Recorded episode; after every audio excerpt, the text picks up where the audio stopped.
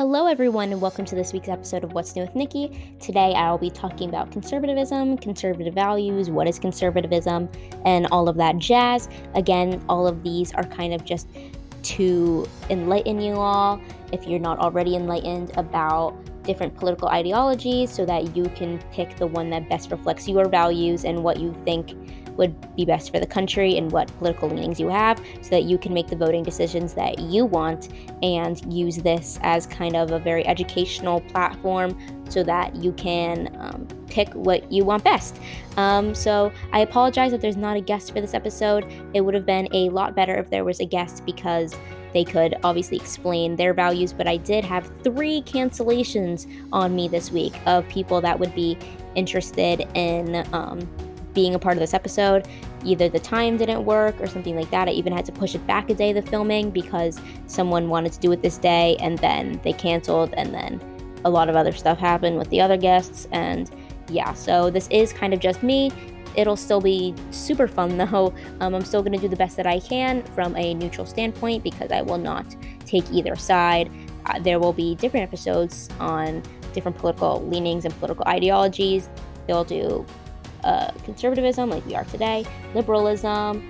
We will do all kinds of progressive and green, maybe even do a little bit more on libertarian, though we talk about it a little bit today and yeah, some different political ideologies so that you can pick what is best for you and what you think will obviously benefit the country. Like I said, to make the voting patterns that you want and how you think the country will be best served and what value. Um, so, to begin, what are the core beliefs of conservatives? So, it is traditional institutional practices as well as limited government involvement, lower taxes weaker labor unions, strong military, except for libertarians, which we will get into a little bit later, democracy and freedom, Christian values, some, not all, uh, because not all conservatives are Christian. Um, definitely be sure to look back on the episode that I did with Silas about the separation of church and state in politics, because we definitely talk a lot about Christian values in politics, whether we think it's right or wrong or whatever, and things like that. And of course, not all um, conservatives are Christian, but we do get into a little bit more of the stats of how many are, and there are a lot of right leaning views that are typically um, impacted by Christian values, which we will definitely get into more. We have a whole section on that that's coming up. So, when did conservatism gain traction? This is a little bit more about the historical. This section and the next are a little bit, you know, kind of more about the background info and whether or not you can support these movements. And if you do not support the origination of this, then there you go. That might not be the best for you. so, when did conservatism gain traction? So, it became popularized in the 1930s in response to the New Deal created by President FDR. Uh, Delano Roosevelt. Uh, this New Deal, labor unions were created in order to get people back to work and making money after the Great Depression, which most people know was a terrible economic time in the United States where many lost their jobs, income, and things like that. So, conservatives felt that the New Deal gave the government too much power and was too involved in businesses and their operations, and this raised taxes, which they did not want, obviously. Uh, we, that kind of all reflects back to the values that I mentioned earlier. So, who was a conservative icon? So, Ronald Reagan, beginning in 1968, his presidency was pivotal in realigning conservatism and conservative values through tax cuts, increased defense spending, deregulation, removing or reducing state regulations, anti communist policies, which is the Reagan Doctrine, uh, and strong military. He was also a loved character for his familial values and Christian faith. And according to the PEW Research Center, 85% of uh, conservatives are Christian. Conservative values have stayed very similar to Reagan's era. So, some issues challenging these core values again, this kind of um, talking about uh, Christianity and how it uh, reflects in uh, conservative values and how voting uh, politic, political issue things are um, involved and how conservatism and Christianity tie hand in hand. So, abortion, we do talk about this in a previous episode. I believe it is two episodes before. It was the Seeing Down the Aisle pro life, pro choice. So definitely check that one out if you want to learn, learn a little bit more about abortion. So conservatives tend to be pro life. This tends to be due to their Christian values that every life is a life made by God that deserves to be on earth.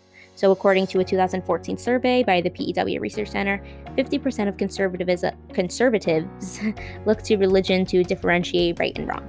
So, gun control, which many conservatives tend to oppose, also aligns with limited government involvement values of conservatism. So, there's gay marriage and the matter of LGBTQ rights and freedom. So, conservatives, as some interpretations of the Bible, oppose their right to marry or be with who they want to be or be who they want to be. So, capitalism versus socialism, I go in super, super, super great depth with Emma, one of our first episodes, actually, if not the first episode, about the difference between capitalism and socialism and how it impacts the United States, kind of debunking some false claims, kind of giving some background information. So definitely be sure to check that one out. That was such a great episode. It's still probably one of my favorites, though we've done so many more since then. Uh, also, that's kind of besides the point, but welcome to season three. Uh, this is the first episode of season three. This was supposed to be one with a guest. That would have made it a little bit more exciting, but it is just me, and that will have to do. um, so, welcome to season three. Um, I'm so excited for what we have in store. We have some great changes. You may or may not have already seen them on the account already. We're going to have some new music for this season since we do like to change it each season. And yeah, so welcome to season three. I'm so excited, and the episodes will only go up in quality from here. So, anyways, so capitalism versus socialism, there's a democracy and freedom and the importance of it. And now it has moved to fighting against socialism, like Venezuela and Cuba, and a lot of Venezuelans and Cubans tend to be conservatives to fight socialism. So, universal health care and free education usually it is uh, usually conservatives are against it due to the raised taxes to afford it for the government and for individuals, as well as the fear of socialism and turning into a communist country like previously mentioned. So, types of conservatism, I'm going to go through, I believe, eight of them and kind of the differences and what each of them stand for. So, if any of these like you think align to you or you're interested in any of them, definitely 100% be sure to look them up. Be sure to do your deep dive of research because this is incredibly important. This could pretty much shape the fundamentals of your values as a person, what kind of way you think the United States should be governed. Um, you can check if it works or not because there has been success in the United States with each of these sort of ish and success with uh, unsuccess and success not successfulness whatever with each of these as well so definitely be sure to look into it to see the historical context of it and see if you think you like it so to begin we have liberal conservatism. So they believe in limited government intervention in the economy and government intervention only to ensure law and order. Excuse me. Then there is conservative liberalism, which is the combination of liberal policy with conservative values and traditions and etc. So then there's libertarian conservatism. So again, I kind of touched on uh, libertarian views a little bit earlier, I believe.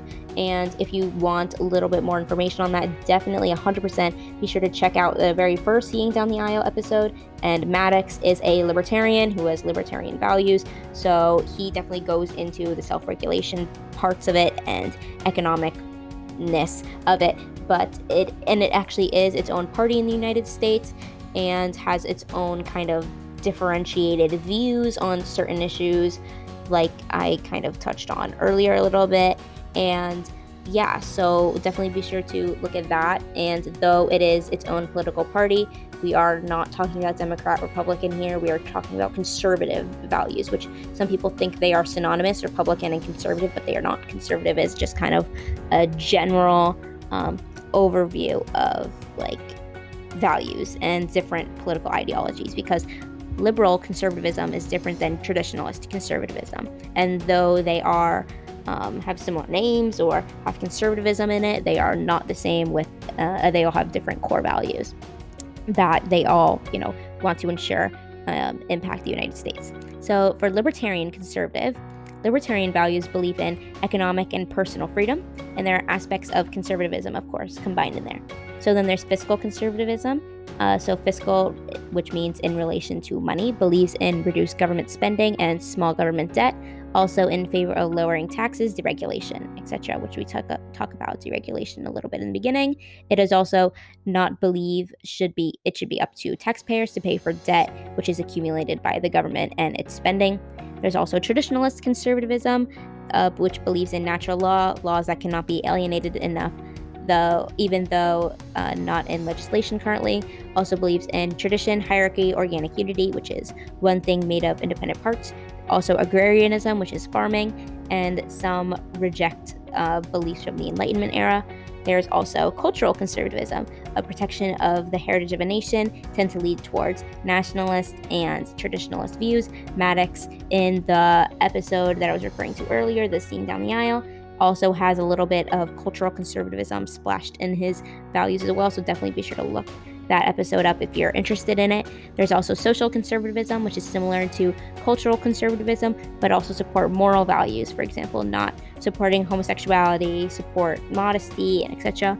And lastly, but certainly not least, religious conservatism, which promotes religious influence in laws and etc., usually opposed LGBTQ community, abortion, uh, premarital sex, and etc. So, if any of those interest you at all, then a thousand percent be sure to look into it. Again, like I said, these can shape your values as a person, what you think would best impact the United States, could change your voting patterns. You might be like, after listening to this episode, oh, well, I used to be a liberal conservative, and now, like, fiscal conservatism is kind of calling to me. So maybe I should look into that. Yes you should look into that. A thousand percent yes. Though I said that already, a thousand, thousand, thousand percent yes. I said it three times, so that makes it 3,000% yes. Definitely look into it. It is super important. which This is might be honestly one of the most important episodes of the podcast that I've made so far because of how big conservative values are, it is so important to see if any of these relate to you at all. This could change, you know, who you support as a political uh, like party or political politician. I don't know why I said political politician, just politician. And yeah, it could like you might want to be a politician when you grow up, or you might want to work on a campaign of a politician that supports these values. So definitely look into it. You, it's super important to have your own political standing, whether it relates to someone you know or doesn't. It doesn't matter as long as it's what you support. Then that's what matters a thousand percent. So Thank you so much for listening to this episode of What's New with Nikki. I 100% appreciate it, and I thank you so much for listening through this episode. I hope it was educational for you. It was definitely educational for me. I definitely did not know about all these types of conservatism, and there are still more to count. So if you want me to go in depth with more types of conservatism, like liberal conservatism is like the most common one, I believe. Um, I could definitely go into libertarian conservatism because it is definitely very different and it is a growing political ideology as well. So I can definitely go into that for you if you would like. Again, I will refer you to that episode with Maddox where he definitely goes into libertarian values a lot. So, because that is pretty much the side that he was arguing for. So I a thousand percent recommend you to go through that. This will be pretty much a series and won't have a title like a fancy title like Seeing Down the Aisle does, but it will have a series like uh, we will go through a bunch of different kind of wings. We will go through progressive, liberal, Democrat, Republican, more independent, neutral, whatever, liber- libertarian perhaps, and definitely dissect them all for you so that you can pick what best suits you. This will be growing on our podcast as well, so definitely be sure to be on the lookout for the rest of them. Again, I apologize for the inconvenience of there not being a conservative guest on here, but I did kind of go into explaining why that happened. So, again, I do apologize. I will try to get a conservative on or someone that supports the next political ideology that I cover so they can talk to you a little bit more about why they support it and why they think it's best suited for the country. That was the plan for this one, but things do change and it is all right. Just kind of have to go with the flow. Again, thank you so much. Welcome to season three, by the way. I hope you enjoy the new music and I hope you enjoy the new logo, which you should be seeing right now. And yeah, I appreciate you for listening and thank you so much. I hope you enjoyed.